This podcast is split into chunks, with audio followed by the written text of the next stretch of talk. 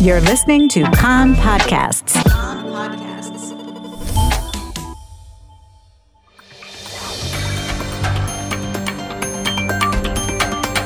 You are listening to the English language news of Kan, the Israeli Public Broadcasting Corporation. Good afternoon. It's 2 p.m. in Israel, Sunday, October 18th. This is Aryeh O'Sullivan with the top news at this hour. The nation has begun opening up today from the second coronavirus lockdown, with over a million preschool and kindergarten pupils returning to classes across the country, including in virus hotspots, mostly ultra Orthodox areas. Some of the kindergartens will operate only five days a week in order to prevent the need for rotating nursery teachers. Some supervised daycare centers have remained closed because they are not yet ready. Elementary and other higher schools are to remain closed for now. The Education Ministry announced last night that teachers from restricted areas were barred from working in the educational institutions, aside from special education. In the framework of the easing of restrictions, workplaces that do not accept the public are now allowed to open. Citizens are free to travel more than a kilometer from their homes and meet with others within the limitations of the health ministry. Restaurants can also now provide takeaway service, and the nation's parks and nature preserves, as well as the beaches, are open.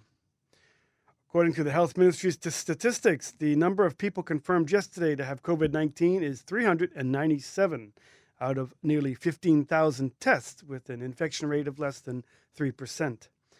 Hospitals across the country are currently treating 683 people in serious condition from the coronavirus, 240 of them on ventilators. Since the beginning of the coronavirus pandemic in Israel, a total of 2,202 people have died.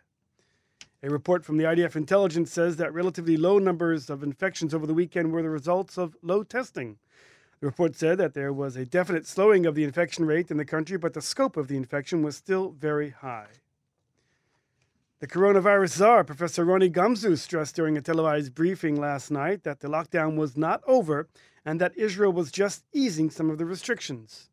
Prime Minister Benjamin Netanyahu warned last night that if the easing of restrictions didn't work, the government would retighten them. He also called on the ultra Orthodox community to adhere to the restrictions and warned that police would enforce them in accordance with our abilities, saying that there was a limited number of police officers and inspectors that could not be deployed on every street. Netanyahu made the comments during a briefing Saturday night after Rabbi Chaim Kanevsky, a prominent ultra Orthodox rabbi, ordered Haredi boys' schools up to the age 16 reopened today despite the ban. Alternate Prime Minister Benny Gantz also appealed to the ultra Orthodox to follow the rules. There cannot be two states here. No person or group in Israel is above the law. No one, Gantz said.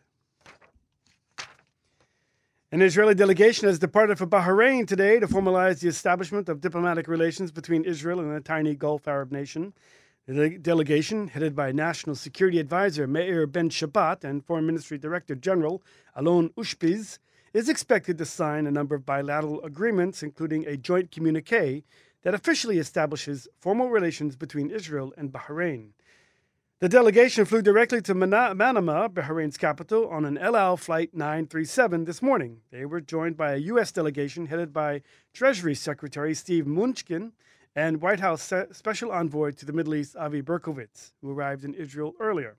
It is the same team that laid the foundation for the Israel UAE treaty signed just before Rosh Hashanah. The aircraft was allowed to fly through Saudi Arabian airspace on its way to Bahrain. According to Ben Shabbat, the talks will today translate plans to actions and concrete agreements, he said, for deals involving finance, investment, trade, tourism, communications, technology, and agriculture. Meanwhile, the Abu Dhabi based airline Etihad Airways has launched a Hebrew language website as it moves to grab some of the Israeli market. The airline is offering not just connection to Abu Dhabi from Tel Aviv, but to a range of destinations in Southeast Asia and Australia, according to the Globes news site. Alternate Premier and Defense Minister Benny Gantz was briefly hospitalized this morning at Sheba Medical Center after feeling ill. He underwent tests and consultations with his personal physician and was released. Gantz quickly published a video message saying he was back at work and all was fine.